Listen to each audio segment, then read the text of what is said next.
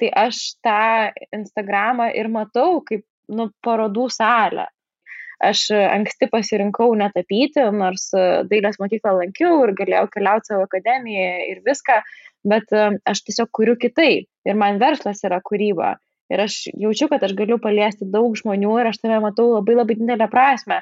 E, iš 80 procentų verslų, kuriuos Lietuvoje pradeda, mažiau negu 20 procentų yra moteris. Tai šitas rodiklis yra tragiškas. Kodėl? Tai jeigu aš kurdama savo turinį galiu paskatinti daugiau moterų pradėti verslą, tai tai jau yra verta. Labas, jūs klausotės laidos apie marketingą. O kaip pardavimai, kuri yra, ką darai darai gerai tinklalaidės dalis. Su jumis sveikinuosi aš, Monika Petravičiūtė, Antrosios laidos O kaip pardavimai tema, mano nuomonė dabar yra viena karščiausių ir daugiausiai dviprasmiškų nuomonių sukeliančių temų marketinge. Tai influencerių marketingas. Kadangi turiu savo reklamos agentūrą, labai dažnai girdžiu ir savo klientų, brandų atstovų norą investuoti ir išbandyti šį kanalą. Tačiau tuo pačiu girdisi ir daug baimių, skeptiškumo su mintimis. O ar tikrai veiks? O ar kainos nėra per didelės? O kaip pasirinkti tinkamą žmogų brando atstovavimui? Tad šiandien ir pabandysim atskleisti, o kokia ta virtuvė iš tiesų, bei kokie kasdieniai procesai ir galiausiai kokie realiai rezultatai gali būti pasiekti. Ir šiandien mano pašnekovė bus jums labai gerai pažįstama šio projekto Ką darai, darai gerai įkūrėja ir siela Rasa Jusenytė. Manau, laukia labai atviras ir nuotaikingas pokalbis. Man pačiai įdomu tai, kad rasą kalbinant kitus išgirsime labai dažnai, tačiau daug rečiau ji pati atsiduria pašnekovo kėdėje. Ir tikrai retai ji pastalina savo detaliomis, išvalgomis ir ekspertiškumu. O ekspertiškumo, mano nuomonė, komunikacijos rytyje ji turi labai daug. Iš mano darbo patirties su rasa ji yra nuostabi turinio kūrėja, kurios turinys velniškai traukiantis ir kažkuo tai kabinantis vartotojus. To rezultatas, žinoma, ir realūs pardavimai. Rasos komunikaciją išbandėme jau su keliais brandais ir aš drąsiai galiu teikti, kad su ja reklama mums veikia. Ir nors Rasos auditorija šiuo metu Instagrame apie 15 tūkstančių, kas Lietuvos mastu skamba netiek ir masiškai daug, tačiau man panašu, kad tai labai išgryninti ir įsitraukia žmonės. O tai tikrai vienas tų pavyzdžių, kai svarbu ne kiekybė, o kokybė. Paskutinis dalykas, kurį noriu akcentuoti prieš šokant į patį pokalbį, kad Dabar bus pasidalinta mūsų dviejų nuomonėmis iš visiškai asmeninių profesinių patirčių. Jaučiu ir žinau, kad tai gana jautri tema iš tos pusės, kad čia persipina daugybė faktorių ir vienas pagrindinių yra tas žmogiškasis ryšys ir kontaktas. O kai jis įsipina visose gyvenimo srityse, prasideda skirtingos patirtis ir skirtingos nuomonės. Tad mūsų pokalbis tikrai nėra apie teisingus atsakymus, Visgi mes tikimės, kad būtent šis pokalbis jums leis suprasti daugiau apie būdus, kaip influencerių marketingą paversti puikiu jūsų verslą auginančiu reklamos kanalu. Viskas, dabar tikrai šokame į pokalbį. Tai labas, Rasa. Labas. Tave matau sėdinčioje ir atsakinėjančioje į klausimus kėdėje. Iš tikrųjų, retai tai būna. Kaip tu jautiesi dėl to? Šiaip buvo labai keista, nes e, tą akimirką, kai pradėjo rekordinti, tai mano tokia mintis irgi praskrėjo, galvoju, kad kaip aš jaučiuosi, nu, kad man tai yra tikrai nu, taip stipriai neįprasta, nušakęs, aš jaučiuosi tokia nuoga, nes e, būt klausiančioje kėdėje tai yra daug paprasčiau. Nu, tu visą laiką, tu žinai, ko tu paklausi ir e, aš kažkaip visą laiką labai noriu, kad būtų super nuoširdu, tai specialiai net nežiūrėjau tų klausimų, nors tu man juos ir atsintai aš kažkaip norėjau, kad atsakyčiau taip, kaip aš iš tikro galvoju, o ne ten, žinai, kažkokį protingą atsakymą, sugalvojus namuose. Tai iš tikrųjų mano pirmas klausimas tai būtų visiškai toks kaip ir basicas, ką reiškia tas influenceris, nuomonės formuotojas ir ar tu save laikai tokia. Turbūt reikia papasakoti tą nu, prieš tai istoriją, kad uh, tu buvai Manilas marketingo vadovė, o aš buvau ten, man atrodo, 3000 sekėjų, turint, nu dar tikrai ne influencerė, nu ten buvo tiesiog, man jie pradėjo aukti, nes aš dariau savo projektą ir tu mane pakvietei ir mes turbūt per Manilą, ypatingai kai vat, įsivedėm tą mano nuolaidos kodą, nu pradėjo matytis, kad aš neturiu tos tokios, žinai, šimto tūkstantinės ar ten 30 tūkstantinės auditorijos, bet rezultatus, nu turiu tokius pat kaip ten, nu visiškai mega influencerės. Ir man atrodo, kad aš šitą dalyką supratau iš tikrųjų, kai mokiausi, kai aš buvau universitete, tai niekas apie jokius influencerius nežinojo. Dabar, prasme, Instagramą neegzistavo. Aš toks biškit dinozauras, aš dabar pasijutau, ką tik tai pasakius. Nu, arba bendriau Instagramą egzistavo, bet, nu, influencerių dar nebuvo. Tiesiog ne, nebuvo supratę žmonės, kad čia yra šita, šitas dalykas įmanomas. Ir aš studijavau leidybą, ir aš studijavau žurnalus, ir aš labai atsimenu tokį momentą, kai aš supratau, kad kodėl deklainina tiek daug žurnalų, nu kodėl vat, važiuoja žemyn pardavimai, užsidarinėja ir taip toliau, nes Hebra negerbė savo auditorijų.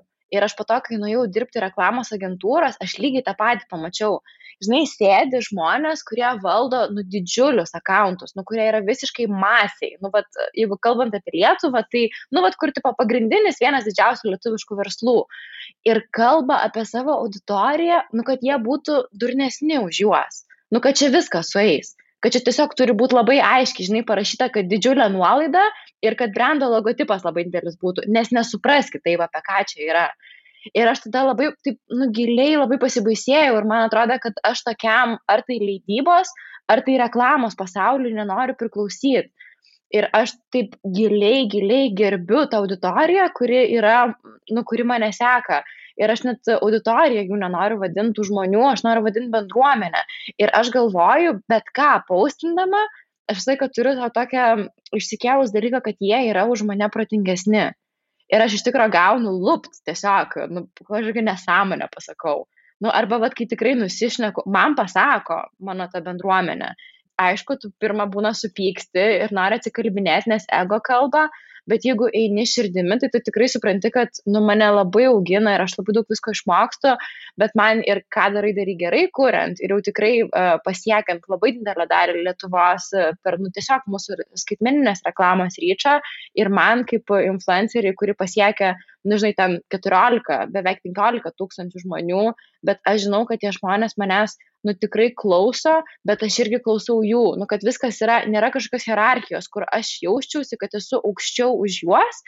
Ir dar aš kažkada per laginą, atsimenu laginą, panašią temą kalbėjau, ten dreba kojos visiškai gerai, kad ant kėdės sėdėjau, nes at, mano pirmas loginas, didžioji salė, ten nu, dahuja žmonių prieš mane sėdi. Ir e, aš su vienos didelės reklamos agentūros vadovo kalbuosi apie tai, kad, e, pavyzdžiui, kaip jie daro reklamą influencerių, tai jie tiesiog perka um, kaip teliką anksčiau pirko, kaip billboardus anksčiau pirko, taip dabar influencerius. Jie, ne, dabar mes, nepakeitė visiškai savo mąstymo. Ir jie galvoja, kad kai nusiperka tą kvadračiuką feedą, tai jie ir gali daryti su juo, ką nori. Ir jiems tiesiog reikia ištransliuoti savo reklamą, tai bus influenceris, pasidės prie savo veido tą produktuką, nu tai realiai minus 25 procentai yra aiškiai logotipas, nu kad žmonėm tikrai daitų, nes kitaip tipo nesupras, nu tai vad ką tu čia galvoji apie savo tą auditoriją ir kad tai yra iš tikro, jeigu jau pasižiūri iš influencerio pusės, tai ką tas žmogus parduoda. Prekia, už ką jisai pasiema pinigus, tai yra tiesiog eyeballs. Nu, tai yra tai, kad tavo auditorija žiūri, į tave laikantį tą silkę šalia savo veido padėtą. Tu juos pardavinėjai, tos žmonės, kurie tave seka. Ir vat, man čia prasideda nepagarba iš influencerio pusės savo auditorijai, kai tu pardavinėjai vieną kremuką vieną savaitę, po dviejų savaičių visai kito brendo kitą kremuką pardavinėjai. Nu, ir kaip tai vyksta? Tu realiai gauni e-mailą, kur tau pasiūlo pinigų sumą ir tu sutinki, nes tau iš tikrųjų yra nusispjauti ant tų žmonių, kurie tave seka ir tu tą kremą pati arba pats net nenaudoji. Aš tiek influencerių pažįstu, nu, nes natūraliai darbą dirbant, kurie aš dirbu susipažįsti, tai, pavyzdžiui, kurios turi tiesiog dėžės sudėtas namuose, kur, žinai, gauni kažkokį daiktą ir meti į tą dėžę. Po to ateina draugas ir sako, jeigu norit, išsirinkit. O aš vieni atiduodi, mamai tą dantų pastą atiduodi, nu nesu pati net neprasidarai.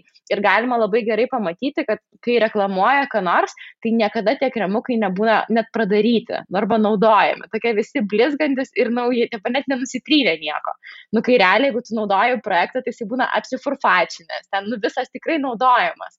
Jo, aš iš tikrųjų dabar savo reklamos agentūroje klientams pristatinėdama šitą kanalą, iš tikrųjų panašiai sakau kartais, kad tai yra kaip atskiras kanalas influenceriai, tarkim, kaip yra Delfi, kaip yra kiti portalai, kaip yra Facebooko reklamos, kaip yra dar N dalykų. Tai uh, taip yra ir influenceriai ir, ir jo, va čia yra galbūt ir atsakymas, kodėl pas tave, nors esu maža auditorija, efektas yra nu, iškart tikrai labai pajaučiamas ir kas yra baisu, kai taip žiūri iš tą dalyką ir kai taip pristatai jį, tai iš tiesų net man pačiai kartais baugu prieš klientą, nes aš rezultatą garantuoti niekada negaliu. Jeigu yra su Facebooku, pavadinkim taip, nu, kaina gali sviruoti nuo tiek ir tiek, jeigu bus blogai, mes išjungsim, mes pakeisim ir taip toliau ir neinvestuosim. Taip, perkant reklamą iš influencerių, na, kartais iš vis negali nieko abs absoliučiai pasakyti. Na ir net tų žmonių, kurie labai vertina savo auditoriją kaip ir tu, kartais irgi nežinai to teisingo atsakymo. Tai, tai čia toksai, nežinau, pasvarstymai labai ir apie tą efektyvumą, pamastymai.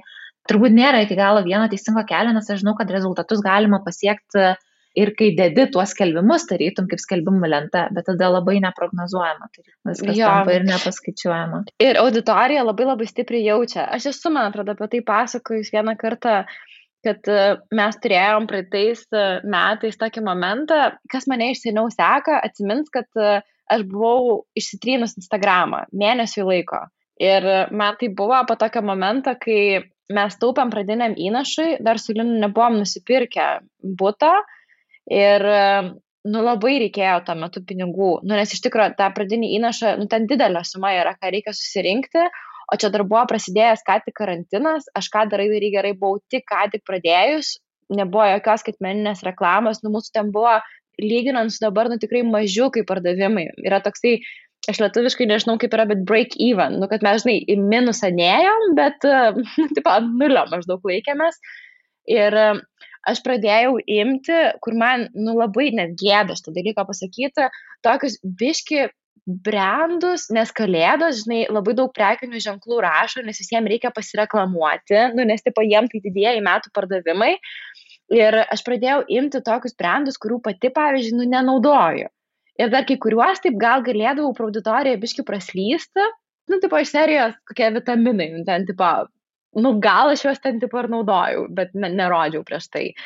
Ir mano va tada pradėjo kristi engagementas, kur mano šiaip, aš kaip influencerė, jeigu mane dabar seka 14 tūkstančių žmonių, tai mano istorijas peržiūri taip maždaug apie 7 tūkstančiai tai yra 5 procentų. Nu, kas šiaip su influencinimu yra labai daug, nes e, tų pačių didžiųjų, didžiųjų influencerių ten būna, tu geriau galėtum pakomentuoti, nu, bet gal koks 10 procentų, kartais ir mažiau, nu, kad ten labai mažas tas įsitraukimas yra. Ir e, mano toks lūžis buvo tada, kai man vienas toks vyras iš reklamos agentūros, nu, mane labai spaudė ir jisai turėjo tokias dantų balinimo juosteles, kurias reklamavo, o mano iš prigimties šiaip yra balti dantys. Ir nu, čia yra mano didžiausia tėva mūsų ten tipo influencinimo nuodėmė. Ir jisai man siūlė, aš jam sakiau ne, nes aš tų balinimo juostelių nenaudoju, aš jį painu balintis e, privačiai, jeigu balinasi ir mano labai jautrėja malė yra ir jisai mane tiek spaudė ir jisai vis kėlė kainą. Aš jam sakau, ne, jis man dar šimtų pakelia. Aš jam sakau, ne, jis man dar šimtų pakelia, nes jam labai reikėjo, kad aš sėdėčiau. Nu ir aš galiausiai sutikau bet tas briefas už daug pinigų, nu, buvo toks klasikinis influencerio briefukas, nu, kur aš turiu pasimtas jas teles, tipo, prisidėti prie veido. E, ir, nu, ten dar, ir dar ten buvo kažkaip parašyta, kad būtų gerai, kad yra, tipo, iškirpta. Nu, iš serijos, kad, nu, tipo, seksels, nu, tai, tipo, kad, nu, ten, žinai, kaip nors ten, tipo, moteriškai labai padaryti. Ir aš įsidėjau tą dalyką Ir aš jaučiau, kad aš kažkaip net netiek į auditoriją išdaviau, kiek aš save išdaviau, nes aš to dalyko net neprisiverčiau pabandyti.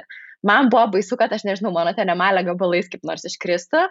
Ir aš kitą rytą atsibudau ir aš pasišnekėjau su Linu ir aš supratau, kad aš savo nebepatinku kaip žmogus ir tie pinigai atsiras, nu, iš kur nors kitur, bet aš va taip dirbti negaliu. Ir gal aš turiu problemą, kad man per daug rūpi, nes aš turbūt tikrai daug daugiau babkių galėčiau kalt, kaip kala kiti influenceriai, kurie nevalgo tos silkės arba nenaudoja to kremo, nu, bet jie tiesiog paustinasi, nes va, toks yra verslas. O aš va, iš tą dalyką negaliu žiūrėti kaip verslą. Nu, man turi būti, kad aš naudoju. Ir va, kur tu sakai, kad negali pasakyti dėl rezultatų, tai va taip dažniausiai ir yra. Nu, kai žmogus pasiima už babkės, bet to daikto iš tikrųjų nenaudoja ir nenaudotų ir auditorija nėra kvaili, nu jie jaučia. Čia yra toks jausminis net dalykas, nu, vat, kada yra tiesiog reklamikė įdėta, o kada yra tikras dalykas. Jo, šiaip gal, jeigu tik papildant, tai pasakyčiau, kiek aš esu dirbusi, e, tikrai nėra, kad specializuočiausi šitoje srityje, dėl to tave ir kalbina, bet e, kiek teko dirbti ten ir su tais mega influenceriais, tai iš tikrųjų veikia tie, pas kuriuos ganėtinai sunku patekti, nes yra ir tokių, kurie irgi atsirenka, jie gauna ten da, nu iš vis belėkiek tų pasiūlymų, bet ir ten kokius tris mėnesius derinės, kad tik tave priimtų ir tada jau net nori pas tą žmogų pakliūti nuolatos, tam ilgesniam atrodo laiko, ne vienam kartui.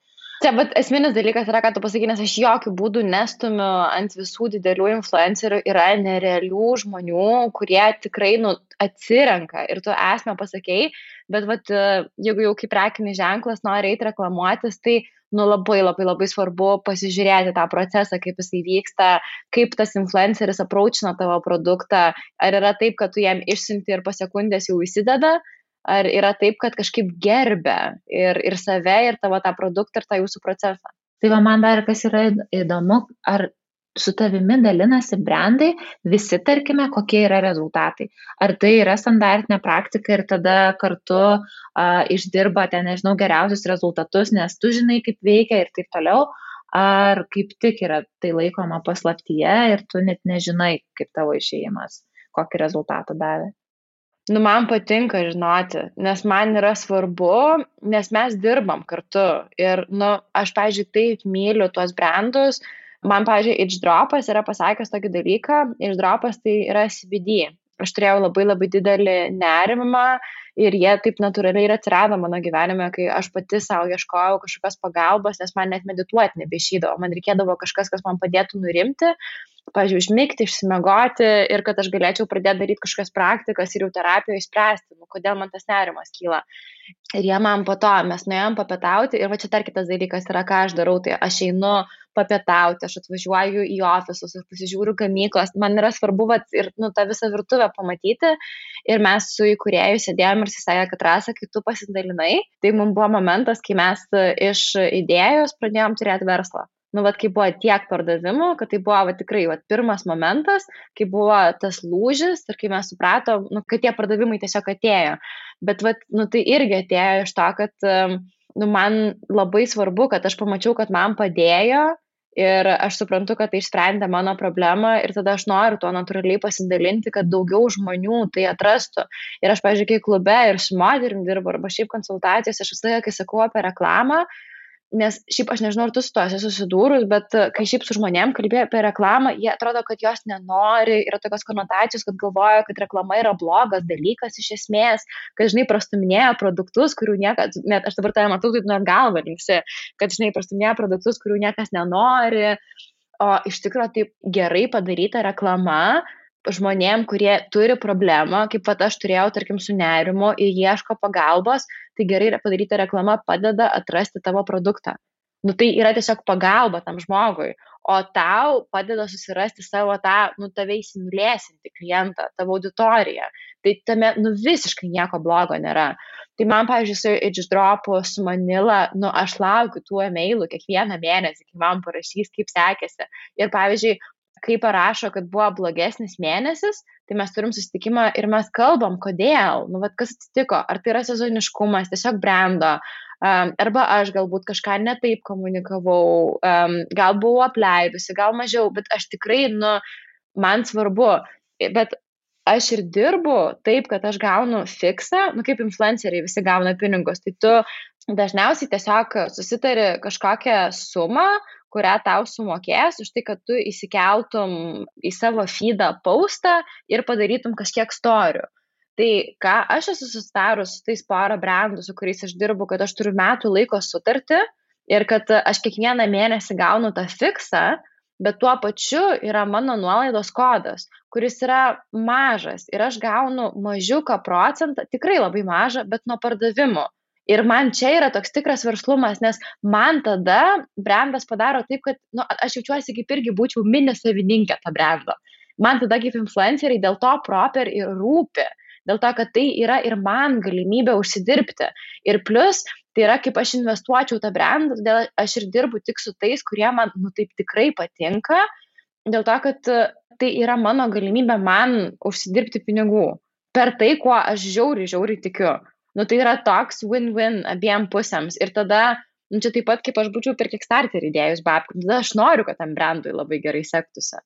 Tai va, bet taip negali daryti, jeigu įimi bėra ką. Nu, tai turi būti ir dar plus, aš tokių sutarčių neturiu su viešuoju sektoriu, aš visą laiką įsikelsiu verslios Lietuvos, ką nors, e, šiaip kokius nors produktus, kurie tiesiog yra apie tvarumą arba apie na, apie tvarumą. Dažniausiai jie galbūt negali turėti tokių metinių kontraktų, tai čia bus toksai labiau one-offas ir aš dar su Sebu turiu, nu, man Sebas buvo pirmasis klientas, aš tris metus buvau jų Instagramos veidas, jie mane pasiemė, kai aš turėjau tos porą tūkstančių followerių, tai Sebas yra toksai grįžtantis, kur mes neturim metų laiko kontrakto, bet vis tiek aš labai tikiu to finansiniu švietimu, apie kurį jie kalba ir irgi įsikelia. Tai va, tai man tiesiog labai svarbu šitą tiradą buvo pasakyti, kad man yra svarbu. Aš žinai, labai norėjau įsitartinoje vietoje, kai tu pasakėjai apie tą skeptišką požiūrį į reklamą apskritai kitų. Taip noriu vis tiek pasidalinti su savo patirtimi. Aš dabar dirbu su daug brandų ir kai turi daug brandų ir daugelis jų pas mane atėjo nuostabių kuriejų, kurie dar yra maži dažniausiai, bet kuria nerealius produktus. Ten tie produktai tvarūs, stilingi, lietuviški, nu, žodžiu, nerealus. Bet dažniausiai tie žmonės yra kūrybininkai, tai kuria iš idėjos ir mažai žino apie tą reklamą ir visus procesus.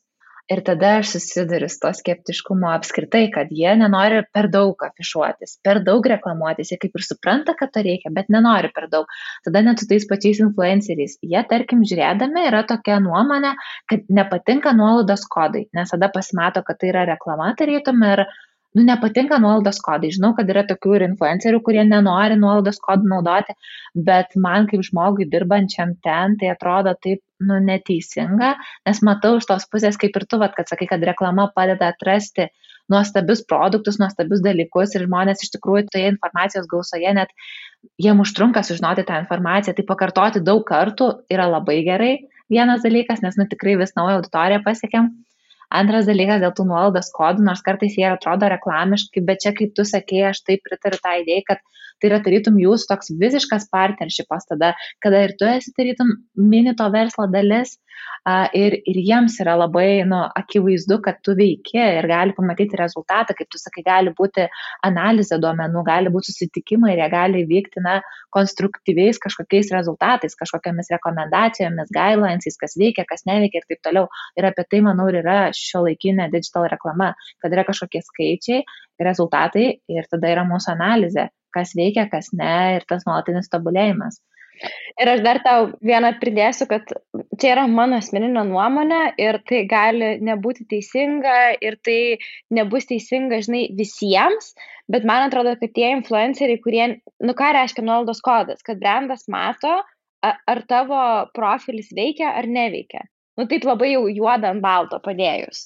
Ir jeigu neveikia, tai kitą mėnesį arba ten po kelių mėnesių, nu nebegrįž pas tave, nes tiesiog neperformina tai jeigu nėra nuolaidos kodo, tai nelabai yra realaus būdo sutrekinti rezultatus.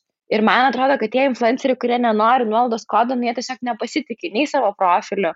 Gal ten, pavyzdžiui, yra belė kaip užpirkti tie followeriai. Arba jie patys viduje žino, kad nėra normalaus engagemento. Nu, kad neveikia realiai.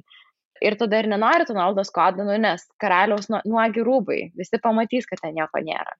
Jo, aišku, galima bandyti kažkaip kitaip sutrekinti, taip toliau, taip toliau, bet, bet būtent, ką mes kalbam, kodas iš tikrųjų yra tas visiškai straightforward dalykas, kur tu tikrai žinosi, nu, ar paje ar ne.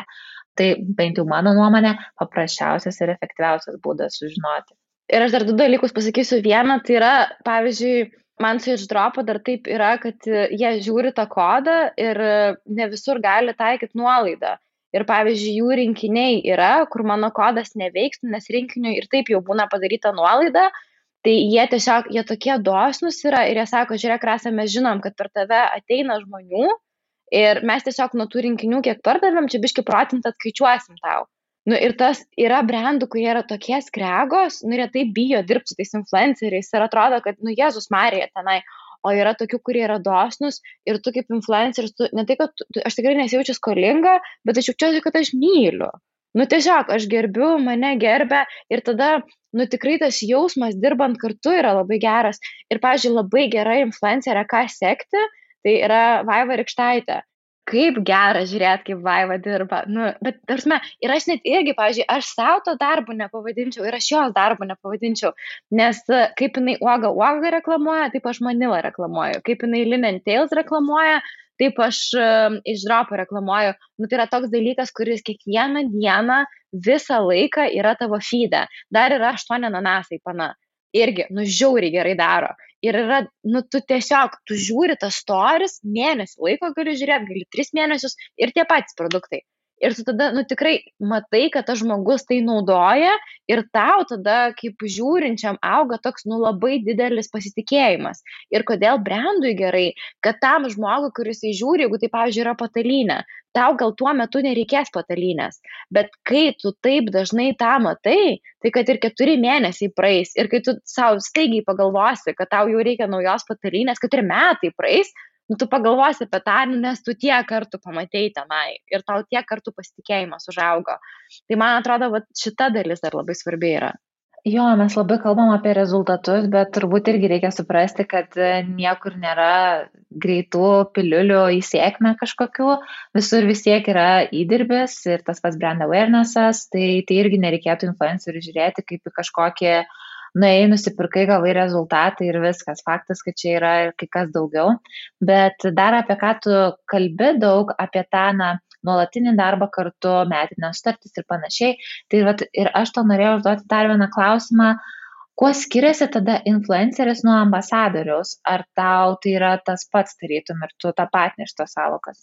Mes čia su Rūta iš Manilas šitą kalbėjom. Aš rašiau tokią e-book, nu, ten jinai nėra labai ilga, bet vat, kas prisijungia prie moterų klubo, tai gali gauti, nu, tiesiog gauna prieigą apie tą influencinimą ir kaip brandui dirbti su influenceriais ir aš kažkaip dar su Rūta iš Manilos aptariau ir mes kalbėjome apie tai, kad kai jau mes sakom influenceris, nu, pažiūrėk, kaip apie mane kalba, mes jau sakom ambasadorius tiesiog. Ir man tai tie žodžiai, man gal influenceris net yra labiau apie tai tuos, kur pavienius brandus ima ir belekam, kur savo feedą kaip billboardą biški naudoja. Ir aš nesakau, kad aš niekada jo nepanaudoju. Nu, pavyzdžiui, yra pora brandų, kurie man tikrai labai patinka, nu, ir jie nepasirašo tos sutarties ir aš pati, nu, žinau, kad dabar, pavyzdžiui, yra kalėdų laikotarpis, kai brandai pasidaro daugiausia pinigų, nu, taip ir influenceriai ir ambasadoriai pasidaro daugiausia pinigų.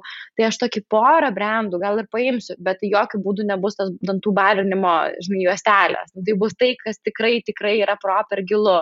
Tai čia 80-20 procentų taisyklę beveik visur gyvenime gali taikyti ir man yra svarbu, kad 80 procentų visko, ką aš turiu, aš būčiau ambasadorė ir tai būtų, nu, proper dalykas, kur man, pavyzdžiui, net ir su Manila, aš žinau, kaip jie stipriai auga ir aš labai myliu tą prekinį ženklą ir man labai svarbu, kad nenukentėtų kokybė. Ir aš, pavyzdžiui, naudoju, vis pasiemu naują kremą, bet, nu, tą patį, kur, kur naudoju ir tada žiūriu, ar nesuprastėjo kokybė. Nu, žinai, nu, tipo, seku, ar ten nepakeitė ingredientų, pavyzdžiui, netyčia, ten tyliai, kaip nors laboratorijoje. Nu, nes man proper rūpi. Ir, ir aš esu ambasadorė ir man tada yra svarbu, kai mano veidą naudoja, kad ta kokybė ir liktų. Nu, nes aš jau ir savo veidą duodu, ten manila ir telika deda, ir savo visoje komunikacijoje naudoja. Tai čia yra, žinai, proper pasakymas, kad uh, aš manau, kad tai gerai. Jo, visgi influenceris, aš manyčiau, uh, gali būti, kaip sakai, tie vienetiniai šeimai kažkokie ir tai gali būti, na, kaip koks uh, klientas potencialus šito brendo, na, tokiai moteriai tiktų irgi kremas. O ambasadorius, aš vat ką pastebėjau, tai visą laiką jau būna naudojamas jo veidas labai aktyviai ir tame puslapyje ir labai nori tas brandas tapatinti su ambasadoriumi. Bet manęs būna klientai labai dažnai klausia, tai ką mums rinktis, nežinau, ambasadoriumi arba ką rinktis, kokį žmogų rinktis influenceriu. Ką tu patartum, kaip iš vis atsirinkti brandui tą žmogų tinkamą? Man atrodo labai labai svarbu yra suprasti, kad tu nesi tavo brandas, nu, nes ką dažniausiai padaro, tai tą influencerę, kurią pati sėki, nu, tai davai bus tada ir tavo, kartais gali suveikti tikrai ir yra, yra tas puikus mečas, bet labai dažnai tai tavo prekinio ženklo auditorija gali būti, nu, truputį kitokia, negu iš tikrųjų, ką tu sėki pati. Tai mes turim dabar tokį dalyką, kurį pradėjom su ką darai darai gerai, tai mes po truputį, o dabar turim vieną influencerę, kuri man atrodo, kad galėtų tikti ir jeigu viskas gerai, tai tada bus mūsų ambasadorė. Mes davėm tikrai labai labai simbolinį jai kodą ir susitarėm už fiksą, bet to procentų, kurį pasakau, tiesiog išsibandymui mėnesį laiko su ja kartu padirbėti. Ir jeigu tada yra geri rezultatai, viskas tu įsitestuoji, nu ir tada gali žiūrėti, bet tu taip iš pirmo karto, nu tikrai, nu nepataikysi. Nu, žinai, arba pataikysi, bet tada jau labai pasiseks. Um, tai ir mes esam praeitais metais irgi va tai porą pasibandę, kur man atrodo, kad labai tiktų, nu, bet visiškai neveikia.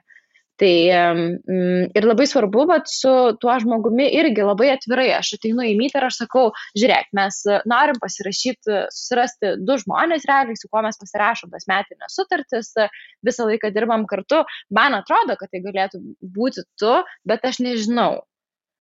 Todėl va, turim šitą kodą, nes mums reikia pasitestuoti. Ir jeigu viskas gerai eina, tai valio. Bet, nu jo, čia kaip meškeriai yra, turi biški pažvėjoti.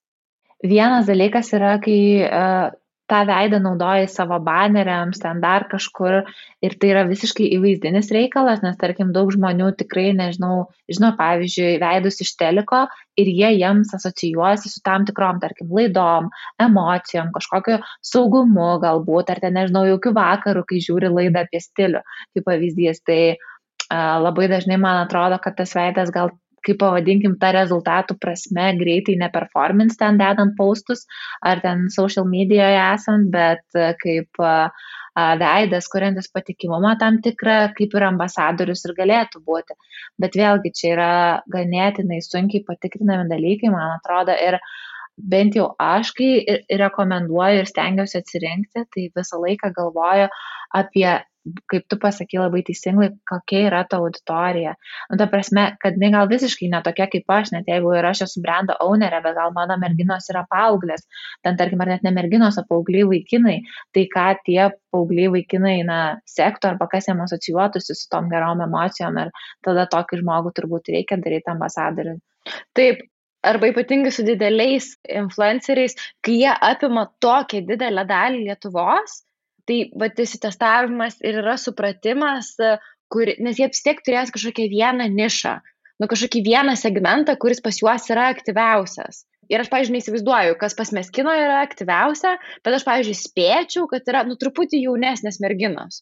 Tai jeigu tu, pavyzdžiui, kaip brandas, kuris pardavinėja kažką labiau premium, aš nežinau, beje, ar tai yra tiesa, aš labai gerbiu Karoliną, iš vis wow, yra nuostabi, aš tik tai, kaip, nu, taip, pavyzdį paėmiau, bet ką dabar sakau, bet šiaip veikia tai taip, kad um, jeigu tu turi kažkokį premium dalyką, kuris tikrai brangiai kainuoja, tai gal tau pas ją nebus gerai uh, reklamuotis, nes jos auditorija to negali pirkti, bet gal kaip tik gali ir gal taip tik tai atrodo, kad tai yra jaunos merginos, nes toks vat, įvaizdis iš kažkada yra susiformavęs.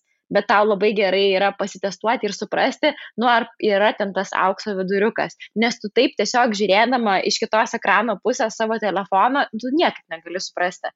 Nes gal iš tikrųjų Karolina seka turtingos Vilniaus ponios. Taip, iš pirmo žvilgsnio gali taip atrodyti, bet čia irgi reikėtų, va, pritariu tau, kad patikrinti, dėl to, kad kaip tai gali būti, kad tos jaunos merginos jau užaugo ir mūsų tas įspūdis gal jau trunka penkis metus ir dabar tos jaunos merginos gal taip. yra būtent to amžiaus, kai jau uždirba pinigus ir jau belenkaip gali, nu, ta prasme, įsigyti tos premium produktus, ten, tarkim, nežinau, sužadėtų žiedus ir joms kaip tik laikas, kai jos visos dabar prašo taip. savo vaikinų konkretaus sužadėtų žiedų gėda. Čia, žinai, biškai kaip santykiuose, man labai patiko Dainius Jekučionis, kur pas mus jisai yra įrašęs, ką darai darai gerai platformoje apie santykius poroms, tokių trijų dalių seminarą. Ir jis tenai sako, kad kai tu esi ilgai su savo partneriu, ilgose santykiuose, tai tu iš tikro psichiškai, psichologiškai jį atsimeni, kaip jisai buvo pačioj pradžioj. Tu jo, vad pasamoniniam lygiai nebematai, kaip jisai yra iš tikro bet tu jį atsimeni kaip tą žmogų ir jis jau gali būti labai pasikeitęs ir todėl tie santykiai pradeda buksuoti, nes tiesiog nematai. Tai va čia tas pats influenceris yra, kai užmėsgi santykiai, kai pradėjai followinti, kaip atsimeni, tai va ir liko tau ta konotacija viduje. Tarp kitko, čia šitas labai labai geras pastebėjimas ir reikia taip iki galo nu, nepa, nepastrikti ir nuolatos iš tikrųjų išdrįsti vis kažką patestuoti. Aš sakyčiau, kaip visur marketingė, visur reklamai, tai vis kažką testuoti, net jei jūs galvojat, kad tuo metu gal jums nėra the best choice, bet tikrai gali būti ir taip, ypatingai jeigu yra didelė auditorija. Bet dar kalbant apie patį santykį su influenceriais ar tais turinio kuriejais, tai yra labai labai svarbu tas artimas ryšys, man atrodo. Susitikti, pabendrauti, galbūt net imti reklamą iš tų, kuriem tikrai rūpi ir nesvarbu, ar tai didelis ar mažas. Kaip su tavim mesga artimiau tą ryšį, arba kaip tu patartum įmėgsti. Tu sakai, kad eini net ir į ofisą ir ten, tarkim, pas kažką tai atsigerti kavos ir pasidaryti mytą, bet e, gal pradžioj ne visiems dabar jau taip sutinki, arba jeigu turėtum dar daugiau followerių, irgi nesutiktum. Tai at, kaip, kaip prieiti iš vis prie influencerio, kad jisai atkreiptų dėmesį ir sutiktų susitikti ir, na, užmėgstą ryšį. Tai aš dirbu dviem būdais. Tai arba tai yra metinė sutartis, o jeigu tai yra metinė sutartis ir ta metinė sutartis dažnai yra pratesiama, nu, tai ir aš dirbu su pora brandų, aš dirbu su labai mažai. Tai čia viso ko esmė yra, kad apie ką aš ir kalbėjau pačioj pradžioj, aš žiauriai gerbiu savo auditoriją. Ir čia yra tas, kad žmonės gauna nemokamą turinį, aš asmeniškai manau, kad mano turinys prilyksta, nu, kaip tu knygą, kad pirktum, kai atsidarai.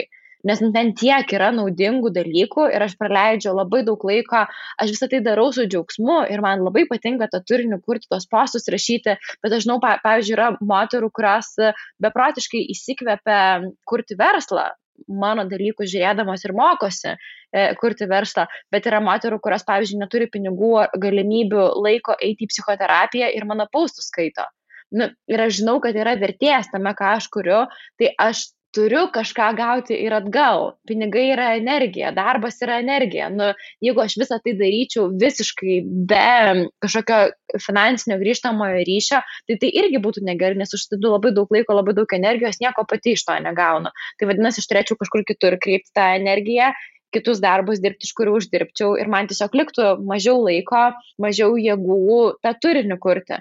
Aš suprasdama, kad ir auditorija tai supranta, nepadarau iš savo feedo reklamos skydo.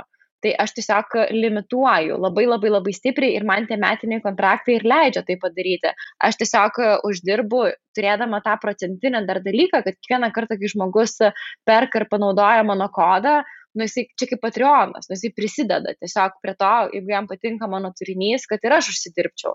O kita dalis yra, kad jeigu tai yra, nu, va, Sebas, Versli Lietuva, Dekofluxas, va, Dekofluxas taip patalynę pardavinėja, bet irgi labai labai kokybiškus dalykus ir ta įkurėja moteris, nu, jinai viską pati padarė. Jinai turėjo tokį, nu, beveik mirties experience, kuri jinai vyresnio amžiaus yra ir jinai tokią kompaniją sukūrė.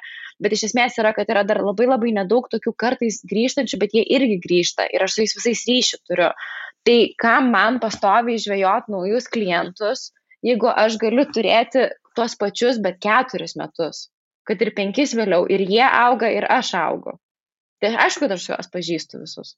Jo, čia šitas tai tavo iš influencinimo pusės, tai čia tikrai labai geras patarimas, bet aš dabar, pavyzdžiui, klausiu visiškai iš mažų brandų ownerių, kaip jiem prasimušti, kai yra tiek prekių ir kaip jiem gautos ambasadorius, kol esi dar mažas. Ai, supratau. Ar eiti į mikro visiškai mažuosius, na, pradėti nuo tokių, kurie gal turi 3-4 tūkstančius, tik tai bandyti siūsti nemokamai visiems išbandyti. Kaip tu? Bet tai tu man tą ir padarai, kai mane lasbai marketingo vadovė. Tu tiesiog mane sėkėjai, pamatai, kad jau pas kosmetologę, kad mano kaktoj visiška akne yra ir atsintai man tų produktų.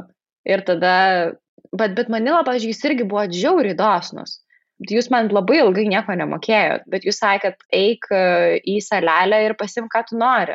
Nu, arba ten buvo gal sumos limitas, buvo sumos limitas, bet jis buvo tikrai labai didelis. Tai nebuvo taip, kad aš tau vieną kartelį tų produktų atsiųsiu. Iš jūsų pusės buvo, kad, nu gerai, tai yra nemokama, bet, nu, tu turi tą, kad tu gali išbandyti. Man rūta, pavyzdžiui, pasakė tokį, kad eik ir visą laiką paimk ekstra produktą, nes padovanosi kam nors. Ten draugiai ar mamai. Nu, fai, nu man, pažiūrėjau, jeigu tu esi mažas brandas, tu gali būtent per tą dosnumą eiti. Ir kas dar buvo faina, kad jūs kaip manila, nu jūs mane sekėt ilgiau, kai aš buvau tokia visai mažytė ir ten būdavo arba palaikintas postas, arba komentaras koks parašytas. Nu, kad tai yra, ir aš, pažiūrėjau, dabar tą patį matau su brandais, kur, nu, va tikrai yra, yra toks oro, pavyzdžiui, um, eteriniai aliejai. Ir jinai, nu, man atrašinėja istorijus.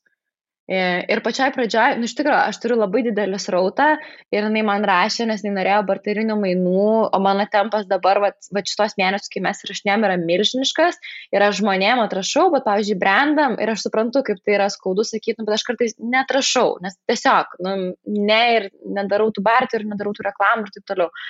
Ir Ir jinai, okei, okay, aš jai netrašiau ir jinai toliau man rašo, bet rašau tiesiog atrašinėdama istorijos. Ir taip gražiai, nu taip fainai, nu, nu tiesiog gerų vaibų labai. Nu, ir aš pati pradėjau pasi, pa, pačekinti, kas čia man tokia rašo, nu, nes tai pažiūrė, sutampa vaibas. Ir uh, žiūriu, man po paustais jau pakomentuoja, visą laiką istorijos peržiūri. Nu ir ką, nu ir aš e, tiesiog su ją tiek e, susidraugavau, kad dabar, kai iš Tenerifės, kur mes dabar rašinėjom, grįšiu į Vilnių, aš keliausiu pas ją į studiją susitikti ir aš jau laukiu ją pažinti, laukiu kartu laiko praleisti ir jinai man ne tiesiog, kad ir nelėjų duos, jinai man mano kvapą sukurs, dabar tokių klausimų labai daug atsintė užpildyti. Ir čia yra mažo brendo, kuris tikrai neturi babkių kelias. Bet aš pati kaip influencerė irgi suvokiu, kad mano pareiga kai inf influenceriai yra tokie brangus, padėti tiem mažiem prekiniam ženklam. Ir čia aš jau tikrai neatsakysiu už visus influencerius, bet aš pati, kai turiu verslių moterų platformą, man yra labai svarbu negailėti. Ir kai aš matau, kad kažkas dirba labai kokybiškai, jeigu man tikrai labai patinka ir man dar labai svarbu tas tvarumas yra, va ta, ta dalis, tai aš tikrai pasidalinu. Ir tikrai aš visiškai nemokamai pasidalinu. Sveiki. Sekundai noriu sustabdyti laidą ir papasakoti Jums apie mūsų remėjus. Ar žinai, kad nuovargio ir alkio jausmui didelį įtaką daro traškulys? Tiesiog vandens stygius mūsų organizme. Ir tikrai kaip lengva pamiršti gerti vandenį, kai tiek darbų, tiek susitikimų, tiek lėkimo Gal kartais net išgeriame padelį kavos ar stipresnės arbatos, nes norime energijos vietoj didelės skanios vandens taurės. Aš asmeniškai turiu vieną auksinę vandens gerimo taisyklę. Vienas didelis biurutės butelis per dieną. Žinoma, po to tas plastikinis butelis keliauja į recyklingą, o kadangi jų sukaupiu daug, visada sumą paukoju labdarai. Taip darau jau beveik du metus ir visi mano kraujo tyrimai mineralų bei elektrolitų atžvilgių yra tiesiog nuostabus. O kartu aš tiesiog labai noriu padėkoti Birutės mineraliniam vandeniui už tai, kad jau antrus metus remia mūsų šią tinklalaidę ir taip pat kartu tiki stipriamis savo tikslų siekiančiamis moterimis. Ačiū visai jūsų komandai, o taip pat visiems klausytojams linkiu geros likusios laidos tai apie ką tu kalbi man labai kažkaip mintyse e, skamba ir rezonuoja, kad e, visgi šitas rytis yra viskas apie žmogišką ryšį. Ir apie jo bildinimą. Ir šiaip net, kai kalbam apie bet kokį rezultatą, tai jeigu nepaimsi mintyse, kad čia bus žmonės ir su jais reikės dylinti ir bendrauti ir nu kiekvieną dieną tai nebus kaip koks dalykas, kur statė atus ir savaitę, nežinau, nu savaitę negali nežiūrėti, bet nu kelias dienas bent jau gali palikti ramybį, tai most of the time, jeigu nori gero ryšio, nu tu turi jį bildinti. Nes šiaip aš, vat, kur susiduriu su problema dabar su klientais, kur būna, tai kad uh, tikisi net irgi labai, kad nusipirks reklamą ir papaustins, tarkim, už savaitės. Net jeigu nežinau, planuoja su juo turėti ilgalaikę kažkokią partnerystę, nu bet, ai, okei, okay, mes sugalvojom idėją ir viskas, bus paustas už savaitės. O tai, kad influenceris yra žmogus ir kad jisai gyvena gyvenimą ir gali būti išvažiavęs ir jam reikia laiko pasiruošti arba jam reikia viską ir priminti, tai yra žmogus su juo reikia bendrauti. Reikia panaudoti tą produktą leisti. Taip, jam reikia, ta prasme, išmokti, susipažinti su to produktu, reikia apsiuostyti tą produktą.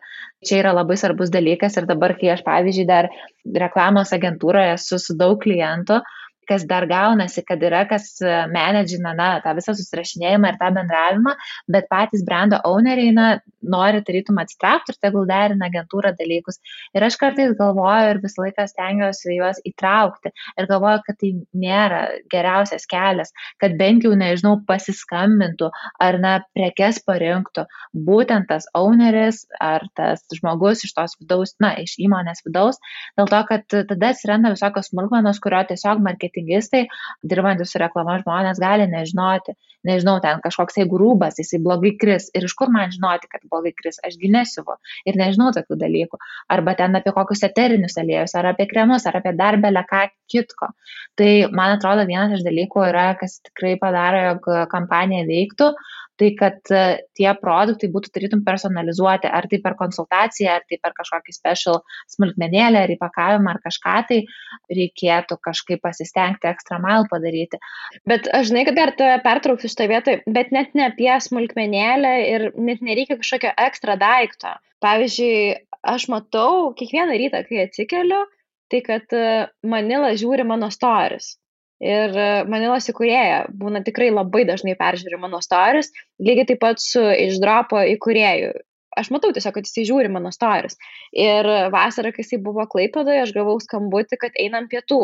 Su rūta lygiai taip pat mes nueinam kavos. Ir jeigu tu neturi va tos galimybės nueiti pietų, tu visą laiką gali paimti ir paskambinti. Mes taip slepiamės visą laiką už e-mailų ir už formalumo viso kai realiai pasakyti, paskambinti owneriui, influenceriui ir pasakyti, hei, nu man labai patinka tavo kuriamas turinys. Man tiesiog aš randu tenai esmės visiškos. Aš taip jaučiu ir visiškai neseniai atradau, atradau, pavyzdžiui, ieškodama, kas galėtų reklamuoti mano brandą, bet, nu, tu mane visiškai išnešė. Bet tiesiog tokius dalykus pasakyti, jeigu tai aišku yra tiesa, tai tu iš karto sukuri nerealų žmogišką ryšį. Jo. Ir tik to tai reikia kalbant apie žmogišką ryšį, tai taip pat kartais tai gali nulemti, kad ir nepasiseka kažkas tas žmogiškas ryšys ir man atrodo labai svarbu brandam kalbėtis ir pasakyti, kas nepatiko, o ne kažkaip, nu, maždaug nurašyti, kad čia buvo šūdas, pavadinkim, ir viskas judam toliau ir net nebe, nebedarom, net nebandom pataisyti, nes mane kartais aplanko dar iš to įdaliai frustracija, kad būna ten susitarėm kažką, padaro, owneriams nepatinka ir tada, ai tai viskas, katinam, nebedarom. Ir aš tokia, tai pala, taigi žmogus, jisai neskaito jūsų minčių, gal net tai briefą suprato, viską galima pataisyti ar galima papasakoti kitais žodžiais ir ne viskas yra dar prarasta, nu čia yra žmogus, kuris kuria, gal net ta diena jam buvo, arba jūsų skoniai netaip iki galo stapo ir tiesiog dar galės perfilmuoti ar perdaryti ar antrą kartą padaryti kažkaip kitaip. Bet čia va tokia riba yra irgi, žinai, viena, aš tam sutinku, yra reikia įsidirbti, nu, iš, iš karto dalykai niekur nenutinka, bet o kada žinot tada, kad influenceris neveikia? Nu gerai, du kartus gali testuoti, bet jeigu jau tikrai neveikia, tai neveikia. Sakyčiau, kad neveikia tada, kai nenori eiti visiškai į kontaktą ir yra vien tik tai pinigai. Mhm. Čia yra ten trys toriai kainuoja tiek, tu nusipirkai, bye bye ir aš tau net nelabai atrašau ir man neįdomu. Ir aš nederinčiau nieko ir tau nieko nečiūsiu ir Tiesiog. Jo, bet žinai, pavyzdžiui, ką aš darau, tai 99 procentus nesinčiu pasitvirtinti nieko. Jeigu tai yra pirmas kartas, jo gerai, man reikia nenusišnekėti, kai aš kalbu apie produktą. Ir man svarbu yra, kad iški patikrintų, ką aš ten sakau, nu, nes labai lengva yra netyčia interpretuoti, ypatingai man ten sulakė vaizduotę. Bet e, vėliau jau aš tiesiog sugalvoju šeštą ryto ten Lietuvos laiku užsidėti Manilos veido kaukę. Tai aš tikrai nelauksiu, kol Areta, kuri su manim tenai bendrauja, atsibus ir man patvirtins tą istoriją. Nes čia ir prasideda erorai, pavyzdžiui, kai brandai nori per daug kontrolės, nu, kai nori būtinai, telik anksčiau tai pirkdavo, kad nusifilmuoji reklamą, visi, žinai, viduj pasižiūri, aprūvina, nu ir galima leisti eterį. O influencinimas yra gyvas dalykas ir reikia irgi pasitikėjimo palikti Ir vat kur erorai prasideda, tai kaip pavyzdžiui, matai, žmogus kažką veikia savo dienoje, ne? Yra raudonai apsirengęs, varo į kažkokius mytus ir yra Vilniuje. Ir tada pyst kažkokiu būdu keturis storius, viena serija jau iš Kauno, arba ne, ne vakaras, o rytas, apsirengęs visiškai kitaip ir pasakoja kažką apie reklamą.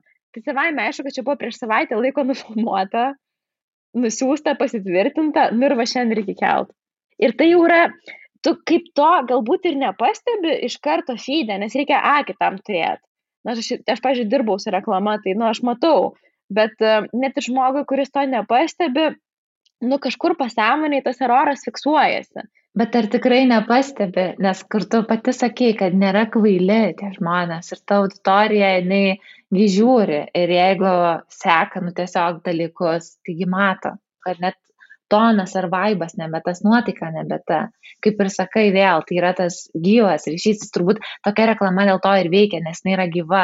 Ir va aš tas labai norėjau paklausti, kas yra sėkminga kampanija, kaip ją padaryti. Tai va tu jau pradėjai, man atrodo, apie tai išnekėti, nes pas tave to organiškumo, tiesiog kūrybiškumo on the spot yra labai labai daug. Ir man atrodo, tai yra tas tinkelis. Man tai tai net nėra kūrybiškumas on the spot, man tai yra, nu, tipo, kad it's real shit labai, nu, labai labai gerbiu savo auditoriją. Aš manau, kad e, man gera yra tiem žmonėm kurti turinį, nes e, aš va čia jau kaip kurėja, man svarbu yra auditorija ir man svarbu yra, kad tai, ką aš sukuriu, nu taip būtiškai tariant, sueitų, nu, kad būtų pamatyta, recognizinta, atsakyta. Tai aš ten, pavyzdžiui, dabar prieš kelias valandas įkėliau paustą ir yra 38 komentarai nu man tai yra didelis dalykas aš žinau kad aš tą valandą rašydama tą įrašą nu nepraleidau tuščiai kad tai tikrai kažkam yra svarbu ir man tai yra svarbu ir tada su reklama gaunasi taip kad kai aš per savo dieną einu nu aš taip būtiškai pasakysiu,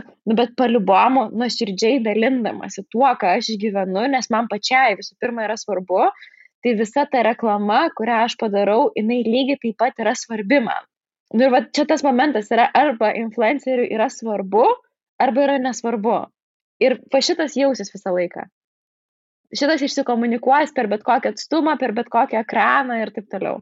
O tai, kad ta kampanija būtų sėkminga, tai reikia to bryfo apskritai, ar tada iš vis nereikia duoti produktą ir tegul dar? Reikia pa pačioj pradžioj reikia labai labai aiškaus bryfo. Ir kad būtų parašytos ne penkios paklodės Wordo dokumento PDF ir sugrūsti ten kiekvieną įmanomą paslaugėlę, į ką tenai nusipirkai tris storius, o kad būtų bullet pointais esmė surašyta tai šitai yra labai svarbu pačioj pradžioj ir tas pats pirmas susitikimas su influenceriu bet aš kalbu kai tu rašaisi nu tokį ilgesnį bendradarbiavimą kad tu tikrai pristatytum tą produktą pasikviestum kur gamini parodytum. Jeigu negali atvažiuot tai bent jau tikrai nu taip labai labai labai stipriai duotum tų žinių apie brendą nes jisai po to tau reikia ką komunikuoti. Ir šitas turi būti surašyta būtent bullet pointais, nes tau kartais reikia tiesiog atsidaryti ir greitai ten nukopinti kažkokį esminį dalyką, kad tu net, net taip nepasakytum. O kitas dalykas, kad, pavyzdžiui, tada kiekvieną mėnesį atsiųsti, nu bent jau laišką, kur būtų parašyta, kad žiūrėk, mes darom šitą dalyką, mūsų kompanijos yra va šitokios, arba mes pristatom va šitokią naujieną. Nes tada jūs dirbat kartu, nu čia kaip tavo komanda yra, nu tu tiesiog turi mytą, kur sakai, kad va tokie mūsų tikslai yra dabar. Tai tas grifas yra beprotiškai svarbus, tik jo, tu man šitą šiaip esi pasakius ir man labai patiko tavo ta mintis, kad nu, vat, yra, kur būna nusiperka tą influencer ir tada jau nori viską, asortimentą visą savo parodyti per tos tris storius, kurie yra po 15 sekundžių. Nu, tai taip irgi nebus. Labai labai visą laiką tada stabdau, nunešė tokia tipinė absoliučiai situacija. Nusipirkom tris storius, pirmas išėjimas sako, nu tai dabar įdedam 15 produktų maždaug paslaugą savo ir dar tegul apie visus prekybos taškus papasakoja. Nu ir tai vat ir dar konkursų tegul pasidalina vieną storį ir aš taip, bet jūs suprantat, kad ta prasme neįmanoma yra tą padaryti, tai visai, ką sakau, pirmam kartui gal tiesiog pasirodykim labai fainai ir jau to užteks, mm. nes jeigu žmonės pamatys tiek informacijos, tai kokia pirma reakcija, kai skrolini vakare lovoje ar nežinau, poilsiaujant po ilgos dienos, tai kai pamatai pilną PDF story serijoje, tai tu nori tik tai praskrolinti, nu, tik tai prastumt, kad tik tai man nereiktų viską skaityti ir ten tos nu, nuovažios info sugerti. Tai va vėl žmogiškas ryšys. Ir aš dar vieną dalyką pasakysiu, kad pavyzdžiui, aš nedarau tokių dalykų, kad um, iš, nu kaip, 99 procentais, uh, kad uh, iš manęs gali nusipirkti ant tris storius aš sakau, kad gerai, tai jeigu dirbam kartu, mes rašomės tokį minimalų, nu, bet tai irgi būna labai retai apie tos tris storius mėnesio laiko. Europos parlamentas, pavyzdžiui. Aš dažnai darau ko nors apie tvarumą su Europos parlamentu, nu, jie turi kokią nors žinią pasitvirtinę. Ir man tada tai nėra, kad aš padarysiu vieną postą ir tris storius, nu ką jie šiaip nori pirkti, nes iš visų influencerių tai perka. Aš sakau, kad gerai, žiūrėkit, yra paustas, kur aš apie tai papasakoju, bet tada aš mėnesį laiko per stories kažkaip apie tai kalbėsiu. Tai aš žinau tos bullet pointus, kur jie norėtų, kad aš iškomunikuočiau, bet aš tada tiesiog padarau taip, kad nu, man aš pasiemu, nes man yra svarbu, nes man yra įdomu, nes aš pati noriu daugiau išmokti ir aš tada natūraliai apie tai komunikuoju ir tai tada netrodo reklamiška. Tai tada nėra tie trys istorijai. O klausyk, tai kaip atrodo influencerio darbo diena? Kiek laiko tu sugaišti, kad tiek visko integruoti ir nu, kiek reikia visko rodyti? Nu, man žinok, žiauriai patinka. Nu, vat, aš turiu šitą problemą su, uh, su Instagramu, kad aš negaliu nieko paustinti Facebook'e. Aš nežinau, kiek žmonių yra nuėję pačiakinti, ar aš kažką dalinuosi Facebook'e, Tai, nu, atsiminimą kokį pasipaustinu karts nuo karto, ten per šešis metus kas nors buvo, kas man pačiai ten šmėkštų yra. Bet šiaip aš, pavyzdžiui, matau, kad neringa rekašiūtė, kai dalinasi Facebook'e, bet atiškėjus, nu, šiaip žmonės matau, kai dalinasi Facebook'e, nu, ten crazy, pyktis yra. Nu, ten yra tikrai, nu, kažkokia keista auditorija, nu, bendrai, man, pavyzdžiui, Facebook'as yra toks pykčio gniužulas. O, pavyzdžiui, Instagram yra toks meilės pukelis, palyginus. Meilės ir kremukų. ne, bet aš iš tikrųjų, aš, pavyzdžiui, esu laiminga tuo, kad aš iš savo auditorijos gaunu nu, labai daug meilės. Nu labai, nu tikrai. Ir man tai, kad aš pradedu ryte kelti ir aš žinau, gaunu savo dopaminą. Dėl to, kad aš įkeliu vieną storį ir aš gaunu labai daug žinučių atgal ir aš tengiuosi kiekvieną perskaityti ir kiekvieną atrašyti, tai man iš tikrųjų yra taip, kad aš kartais turiu padėti telefoną į šalį, nes aš dabar dvi valandas dirbu. Nu, arba, žinai, dirbu kem penkias minutės, bet aš neturiu notifikationo, kad aš pati kontroliuočiau, kada aš nueinu pasižiūrėti. Bet šiaip tai, nu, mano galima matyti timeline, aš dažniausiai, kai pradedu kelti, kas kelias valandas kažką ir įkeliu. Nu, nes man tai yra tiesiog Nu, man tai yra natūralu. O nepavargsti? Būna, kad pavargsti, tai būna pasiemi kelias dienas off. Net šiaip matosi su engagementu, būna, kad postin daug, nes labai smagu ir veža, bet e, jeigu visą savaitę labai daug postinių, tai būna jau pradeda kristi engagementas, nes manęs šiaip gyvenime yra daug, aš esu šiaip intensyvi. Tai yra net žmonės, kuriem, nu, turbūt per daug yra. Ir tada aš pasidarau tą porą dienų pertrauką pradedu paustint, op, vėl engagementas, nes jie tada ir pasilgsta. Nu vis tiek svarbu, kad tave žmonės ir pasilgtų. Bet aš to pačiu, žinai, čia visiškai kita tema yra, aš kartais gaunu tokių labai keistų žinučių, kad pavyzdžiui, ras aš pirmą negalėdavau žiūrėti tavo istoriją, mane nervindavo. Arba, pavyzdžiui, aš visam followindavau, bet um, dabar, pavyzdžiui, nu, tai kiekvieną dieną laukiu ir, nu, tikrai labai motivuoja matyti. Tai man atrodo, kad aš žmonėse dar ir pažadinu tokį keistą dalyką, kur arba jiem tai būna kaip toksai pasakymas, kad tu gal nepakankamai darai, o žiūrėk, kiek rasa visko labai daug daro. Bet aš tai transliuoju visiškai kitą žinutę. Jeigu tu į mane žiūri ir norisi konkuruoti, to nedaryk, aš galiu būti nebent liūdėjimas, kad jeigu man visiškai nieko nemokančiai atėjusiai iš ten belio kokio backgroundo pavyko, tai aš tik tai liūdėjimas, kad ir tau gali pavykti nu, kad čia visiškai jokios konkurencijos nėra. Ir man atrodo, kad vat, aš žmonėse kartais sužadinu dar tą blogą emociją, bet kuri būna apie juos, ne apie mane, nu, kad aš kartais suvokiu kaip veidrodis. Ir vat, kai nueina išsisprendžia, tai mes tada jau galim kartu varyti. Tai vat apie tą engagementą, kad kartais būna, aš pažymatau, kad ten masiškai pradedat followint žmonės kaip prieš tai savaitę labai stipriai followino. Ir aš, vat, kaip influencerė, dėl to visiškai nepergyvenu, nes man geriau, kad mane seka tie žmonės, kurie yra, nu, visiškai su manim. Ir aš kai keliu, aš žinau, kad e, aš gaunu labai gerą ryšį, negu kad žiūri, pyksta, nervinasi, nes aš beveik negaunu jokių blogų žinučių. Mes su tuo susidūrėm su jūsų brandu taip pat, kad kai pasidaro jau didesnis pasiekiamumas, kuo daugiau žmonių pasiekia, tuo dažniau truputį ir heito atsiranda. Tokia, nu vis tiek iš tos masės kažkoksai, ta kažkokia kropelė tikrai jau pradeda atsisijoti. Nu ir atsiranda tų tokių tam tikrų kaip ir heiterių, bet kas faina, kai jau dar tikrai turi netiek ir daug. Bet aš kaip suprantu, tu į Instagramą ir nežiūri kaip į darbą. Nu tau tai yra kažkoksai malonumas tam tikras. Ne, aš nebijau pasakyti, kad aš iš to uždirbu nes aš jau kalbėjau apie tai, kad turi vaikščioti ratu, bet man tai tikrai yra malonumas. Nu, man toks integralus, tai, bet aš esu kurėja, aš esu iš tapytojų šeimos, giminės tiesiog. Mano seneliai, tėvai, pusbroliai, viskas, ką jie kūrė, turėjo kabėti parodose. Turėjo ateiti auditorijos lankyti, apie juos knygas leido, laidas kūrė.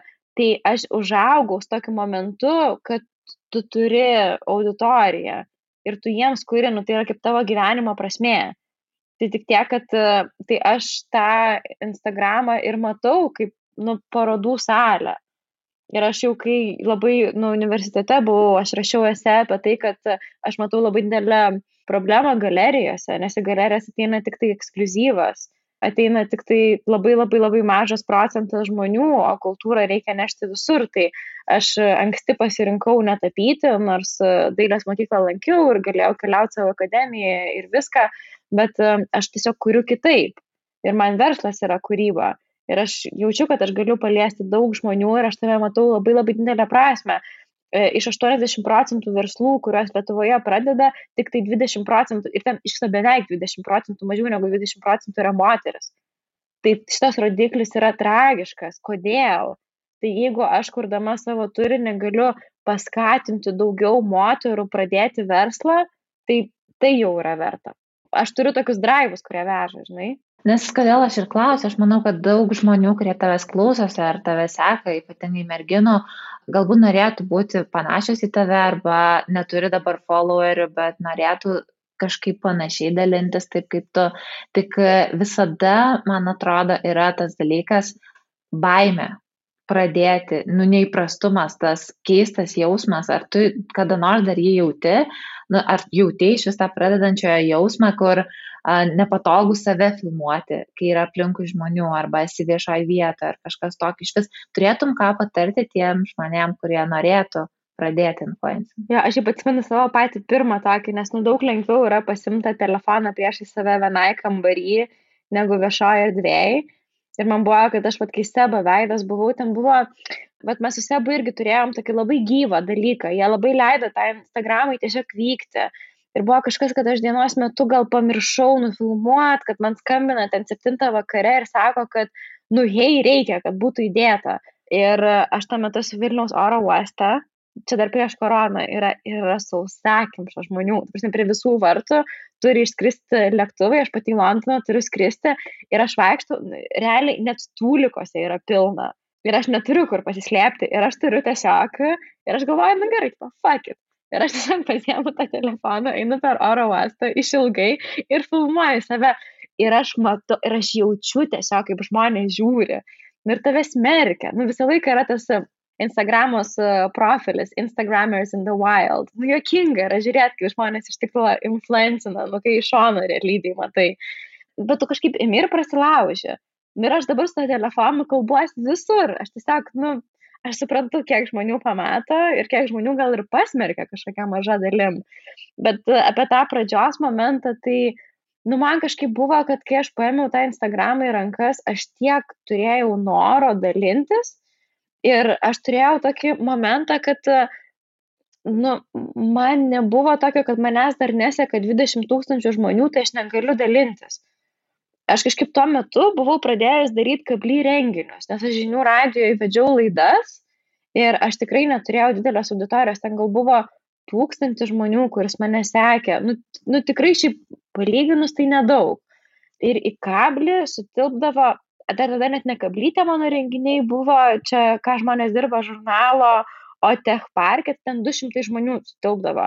Ir mes pardavėm 200 bilietų ir aš atsistojau prieš tą salę ir ta prasme salėje gyvai 200 žmonių atrodo daug, nu tikrai daug, atsistok prieš 200 žmonių. Instagramui mes kažkaip pametam šitą realybę. Aš nežinau, ar esi pastebėjęs šitą, atrodo, jeigu tave seka 200 žmonių, tai čia yra nieko. Nulis, ten esi visiškai, ta prasme, žemiau ten žemės. O iš tikrųjų tai yra, nu jau labai daug. Ir man atrodo, va ta tikra auditorija ir pradeda labai aukti, nu kai tu super gerbi tos 200 žmonių kad ir 20 žmonių, nu, kad tu tiesiog, tu su jais kalbė, tu jam labai daug duodi, tu gauni atgalinio ryšio ir tu net nepastebėsi, kaip viskas pradės aukti. Tai vad reikia nustoti vaikytis, ko dar neturi ir labai labai labai stipriai vertinti, ką tu jau turi. Nu, tokį dėkingumą jausti, kad ir vienas žmogus jau tave followina. Ir tada viskas galės važiuoti iki viršų. Čia auksinė taisyklė turbūt visur, kur versle, mhm. asmeniniam gyvenime vertinti tai, ką turi ir pradėti nuo ten, kur esi tiesiog, nes tu net pasakėjai, apie ką darai darai gerai ir pardavimo auginimą, ir kas liečia reklamą ir marketingą, tai žinau, kad yra daug ir brandų, ir mažų brandų, kurie nori greit sprogimo, greit daug pardavimo ir viso ko, ir atrodo, tarytum pasiryžę yra tą padaryti, nuinvestuoti, tarkim, daugiau pinigų. Ir va, o išbūmins pardavimai, bet e, retas, kuris tiesiog suvokia, kad be viso to dar yra procesai, mentaliniai ir visi kiti dalykai. Ir tiesiog jeigu tai nutiktų dabar, tai būtų nedžiauriai sunku, dėl to labai labai atrodo reikia vertinti tai, ką turiu čia ir dabar. Ir kiekvieną mažą pergalę netgi nu, labai vertinti čia kaip tokį tiesiog gerą kelionę. Taip, aš ant rankos esu žingsneliais užsirašęs, žinai, tatuškę pasidarius. Man kiek man, pažiūrėjau, tai tiesa yra matai, mes su tavim kalbam daug e, apie skaitmeninį marketingą, nu tai Facebook'o, Instagram'os atsus, o dabar kalbam apie influencerius, bet dalykas, kurį mes darom, kurį jūs su Manila darėt, e, nu tai, kad mes kuriam, pavyzdžiui, su ką daryti ir gerai, žiauriai daug organinio turinio paprasto nemokamo turinio. Šitie podcastai mums realiai kainuoja. Mes turim nuostabią katą, kur yra nu, geriausia Lietuvoje garso režisierė. Aš ją dievinu, bet jinai kainuoja turėti studiją Mažvido bibliotekoje, kur rašinėja podcastus, tai kainuoja. Turėti žmogų, kuris išrašinėja citatas iš podcastų. Nu, mes, prasme, labai labai labai daug be podcastų dar turinio kuriam. Ir tai irgi yra, e, kas padaro, kad tavo brandą žmogus įsimylėtų. Ir mes vat, moterų klube apie tai kalbam, kaip paskaitas darom, tai reklama atveda žmogų per Facebooką, jis, pavyzdžiui, pamato tavo brandą. Ir, nu, ką tu darai, tu nueini website ir tu vis tiek dažniausiai nueini dar į Instagramą, biškai pačekini, čia for real šitas brandas ar čia biškis kemas, tipo, yra. Nors, nu, vad, kažkaip reikia to bedžio, vad, pasitikėjimo. Ir tada esmė, ar žmogus paspaudžia tą follow mygtuką. Nes tau kiekvieną kartą iš naujo atsivesti klientą yra brangu. O jeigu tu jį atsivedi ir tu esi sukūręs nu tokį turinį, kuris jį pagalvoja, wow, aš šitą prekinį ženklą noriu sekti, o tokių prekinių ženklų yra tikrai labai mažai ir žmonės dažniausiai nenori sekti prekinių ženklų. Tai tu tada tą klientą jau turi savo ir jisai iš tavęs jau pakartotinai galės nusipirkti tiesiog būdamas tavo bendruomenė ir būdamas tavo auditorijoje, kad ir kaip algoritmai riboja tą visą pasiekiamumą ir viską. Man atrodo, dažnai mes darysim su tavim dar pratesimą moterų klube, būtent šito podcast'o, kur ir jos galės klausti ir mes daugiau su tavim dalinsimės, tai mes apie tai daug daugiau galėsim pakalbėti, nu kaip svarbu eiti abiem frontais - ir organinio turinio frontu, ir skaitmeninės reklamos frontu. Jo, iš tikrųjų, mokama reklama atsiperka tik tada, kai yra kažkokia gilesnė žinutė. Ir tarkim, kai aš dirbu dabar agentūroje, yra žmonės, kurie dėlioja skaičius, pavadinkim, ir ten rūpinasi, kad atsai eitų ir viskas būtų good. Bet aš asmeniškai tikrai dabar jau mažai dirbu su to technical stuff, nu, kur ten tiesiog paleidinėjo atsus ar ten, nežinau, šiaip postuką kiekvieną rašau, bet ties ko aš tengiuosi dirbti, tai yra va būtent, kad nereikia bijoti brandams atskleisti savo išskirtinumo, nu tos savo idėjas, nežinau, kažkokios smulkmenos, meilė savo ar bet kas kito, kaip jis tą meilę savo mato, kaip jam jo brandas yra išraiška to, tarkim, ir savai žodžiais tai aprašyti. Ir net vėl mūsų tema, tarytum yra dabar ne verslas ar auginimas, bet influenceriai. Vėlgi, influenceriai gauna tų pačių produktų iš tos pačios kategorijos nu šimtus, bet realiai kai kuriuos tikrai labai gražiai reklamuoja arba paskui dėvi, o kitų ne. Ir aš manau, kartais kuo skiriasi, tai nėra vien kokybė ar ten kažkoks modelis mhm. ar panašiai, tai irgi yra ta istorija. Nu, tas pats jų puslapis ar ta pati žinutė briefė pagrindinė, kurią nori brandas kleisti, tikrai ne tam pačiam influenceriui, nu, nes jis irgi yra klientas, jis irgi yra žmogus. Jam gali užstrikti, kad, o, oh, wow, jie tikrai kūrė su tokia idėja, mhm. nu, nice, aš jau dar kartą gal pareklamuosiu, nes, nu, cool, žiauriai, nice yra šitas dalykas. Nes čia yra meilės dalykas. Nu, tiesiog, kad yra už ką įsimylėti. Tai, nu, tiesiog, kad yra viduj tų, turinio ir tūrio. Jo. Labai gražios idėjas. Aš tik paskutinį dalyką, man atrodo, kad mes jau galėtumėm taip nuostabiai ir užbaigti. Noriu su tavim pakalbėti apie vat, šito mano šitos laidos podcast'ą, ką darai, darai gerai apskritai. Yra tokia žinutė ar toks noras, kad būtų naudinga. Kažkiek norėčiau, kad būtų ir entertainmento, nu, kaip kalbini žmogų, vis tiek atskleidžia asmenybę ir taip toliau, kaip ir su tavim šiandien sužinojom tam tikrų kažkokių stacijų, bet labai norėtųsi, kad tai būtų ir naudinga iš marketingo ar reklamos pusės. Tai mes turime apie tai truputį šnekėjom šiaip, Tai yra Instagramo nauja funkcija, kuri atsiras neužilgo, jau ją testuoja uh, užsienio Amerikai, man atrodo, jau yra pasirodę tam tikri blogų įrašai, kad jau visai neužilgo bus laivo funkcijoje integruotas pardavimas produktų ir bus galima pardavinėti dalykus per laivą. Dabar na, mes realiai tą ir darom. Mes leidžiam su tavim dafiga Facebook'o laivų ir pardavinėjom dalykus. Tai mums tai yra nuostabiausias dalykas, kas galėtų atsirasti. Jo, iš tikrųjų, vat, aš norėjau tavęs klausti, ar tu tą darytum. Ir dabar, kai pasakėjai, aš pagalvojau, kad jau mes tą darėm labai ilgai, iš tikrųjų, mūsų vartotojo kelionė ir būdavo labai per laivus, kad mes duodam tą kaip ir edukacinį turinį tam tikrą, sudominam su pašnekovu, o vėliau kreipiam į seminarą, kur vyksta, na, jau realiai platesnis tos informacijos pristatymas. Man šiaip labai įdomu, kiek klausytojų mūsų atėjo iki šitos minutės, mes jau valandą 13 įrašėm, bet gerai, kai kurie podcastai yra super ilgi, bet tie, kurie atėjo, tai žinokit, jums dabar nu, labai pasisekė, nes esmė yra ta, kad, pavyzdžiui, kas mums tikrai nu, super atsiperka, tai yra tie laivai ir mes laivuose su Monika va, turim stavim šitą taisyklę, kad kas bus naudinga. Mes nedarom laivo apie savo produktą, nu, tai mūsų atveju būtų kursą, kad pasirodė naujas kursas. Nes mes galėtumėm pasikvieti lektorių ir realiai pakalbė apie tai, kad, nu va, šiandien startuoja naujas dalykas, bet tai kokia iš to nauda yra žmogui, kuris žiūri, kuris gal net nenusipirks tavo kurso. Tai reikia galvoti apie tai, nu, kokius ten tris patarimus žmogų, tavo, pavyzdžiui, jeigu aš dainį psichoterapeutą kaltinu, kalbinu, nekaltinu, kokius tris dalykus jisai gali, nu tikrai nuoširdžiai pasidalinti, kurių tenai neįdėjo, gal neužteko laiko, bet kas yra žmogui, kuris net nepirks iš tavęs, nu kas būtų naudinga, kad jisai išeitų iš to laivo ir jisai išsineštų nu, galvojama, kad aš kažko išmokau. O tada jeigu norės jisai nusipirks. Nes yra labai labai labai svarbu suvokti mes visi norim kaip tu monika ir sakyt tokių smūginių pardavimų parduot nu čia ir dabar va dabar reikia šitą mėnesį užklausint dabar išleidom tiek reklamai. Bet žmogus gali pas tave grįžt po metų nu svarbiausia va tą respektą visą laiką bildintis tą savo reputaciją ir tu niekada nežinai kokiu tavo žingsniu tai bus padaryta ir kokiu žingsniu tave palies. Tai vad niekur ir negalima galvoti, kad ai, minus 25 procentai yra didelis logotipas, nes tai nepreverčia pamilti.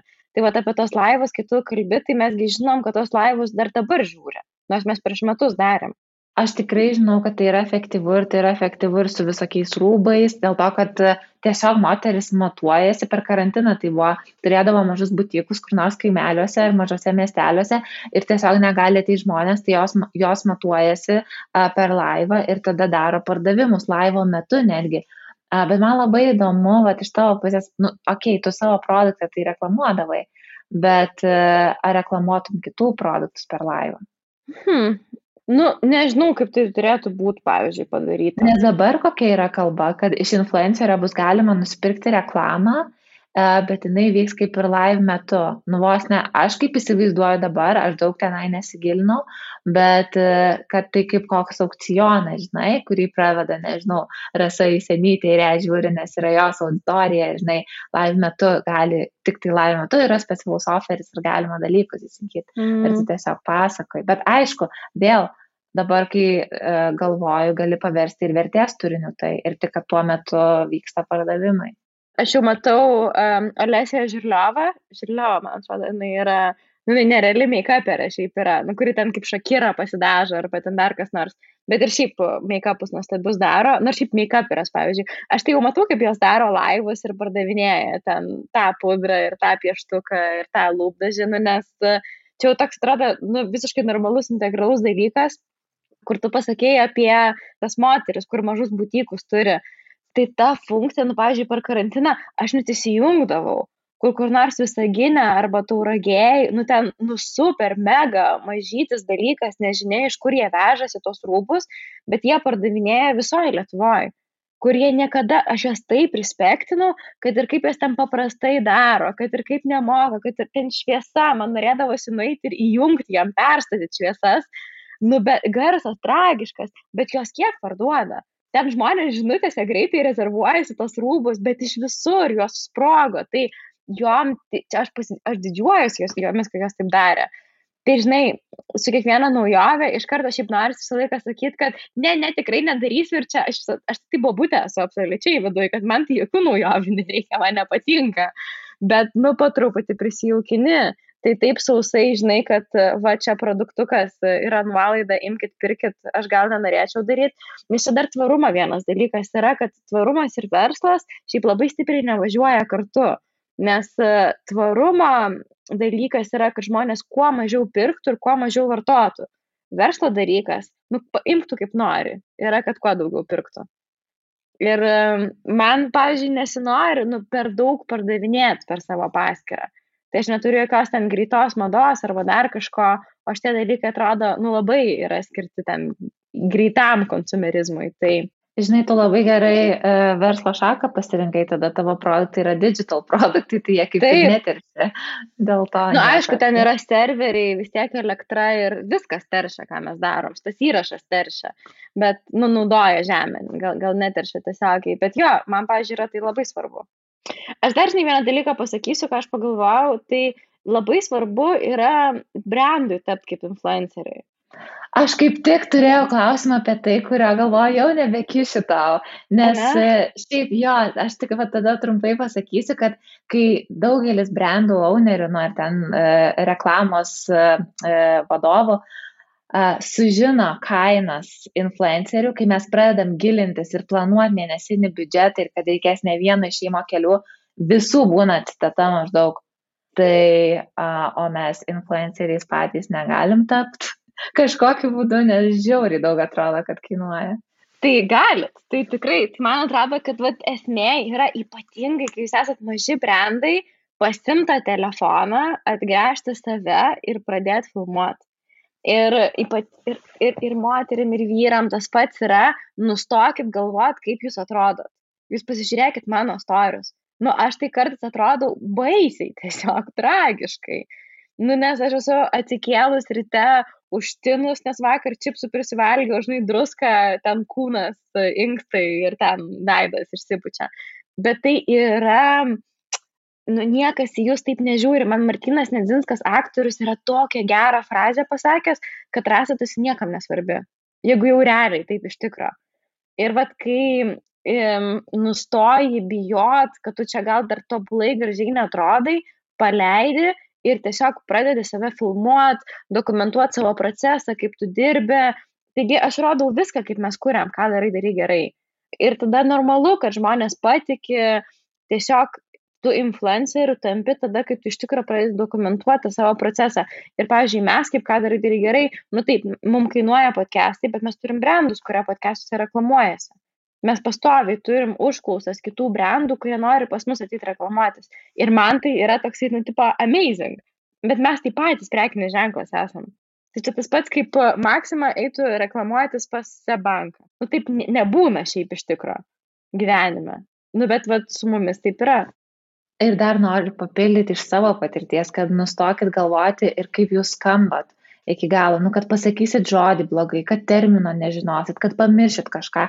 Kartais tikrai būna, kad net išsireikšit ne taip ir žmonės galbūt ne taip supras.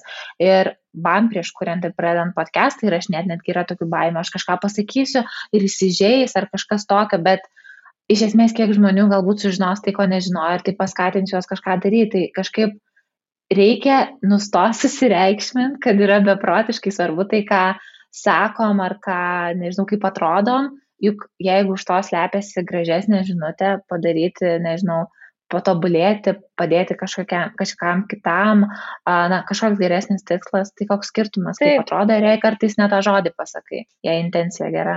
Ir niekas neturi laiko analizuoti jūsų. Žmonės yra per daug savim užsiemę, tu pats savo labiausiai rūpi o visi kiti jie net, net, net nesupras, kad tu tą žodį netai pasakėjai. O kad heito gausit, nu visą laiką kažkas atsiras. Pavyzdžiui, ką aš darau, aš, pavyzdžiui, heito gaunu iš jaunų vyrų. Nu, va, iš tokių, kur jau nebe paaugliai, bet jiem yra va, iki 30 metų nu, jie pyksta kažkodėl ant manęs. Nu, ir aš tiesiog jas blokuoju ir viskas. Aš nu, ne, net ten nesileidžiu į kalbas. Nu, tu tiesiog, nu, tu, ar tu gatvėje dabar pradėtum autobuse su kažkokiu tavo pasyv agresim žmogum ginčytis. Taigi numatom ranką ir naitum. Tai tikrai bus kažkokio atsako. O kartais tas atsakas, jeigu jisai bus apie esmę, tai šis dar ir paaugins. Tai irgi nėra blogai. Visiškai tiesa. Tai va, tai tiesiog, bet e, žmonės nori sekti žmonės. Tai jeigu norit pasidaryti influencerių, nu jūs turit pradėti save filmuoti. Nes būti brendo veidu tai yra ekstra pasitikėjimas, ką jūs galite užsidirbti. Jo, ir nebijo dalinti savo mintim. Jeigu dar bijot save filmuoti, galite rašyti naujienlaiškius, tekstus, paustus nuo savęs, ne nuo brendo, ne nuo jūs ar kažkas tokio. Aš, tu ir tiesioginis žmogiškas ryšys. Taip. Turbūt influencinimas ir yra apie tai. Jo, ir dar, vat, kas žmonės labai sujudina, tai tai, kad e, jūs dabar įdedat beprotiškai daug meilės į savo iš tikrųjų projektą ir net gyvybinės energijos tokios ir žmonės to nemato, nes jūs viską nupolišinat, nudailinat, esat maži, bet bandot per savo postą atrodyti kaip ten proper dideli brandai arba padaryti per Instagramą kaip, kaip reikia, kaip ir visi padarot ir jūs taip unikalumą prarandat. O esmė ir yra, jeigu tu esi žiauriai mažas, nurodyt, kaip tu stengiasi, kaip tu augi ir žmonės prie tavęs jungsis tada.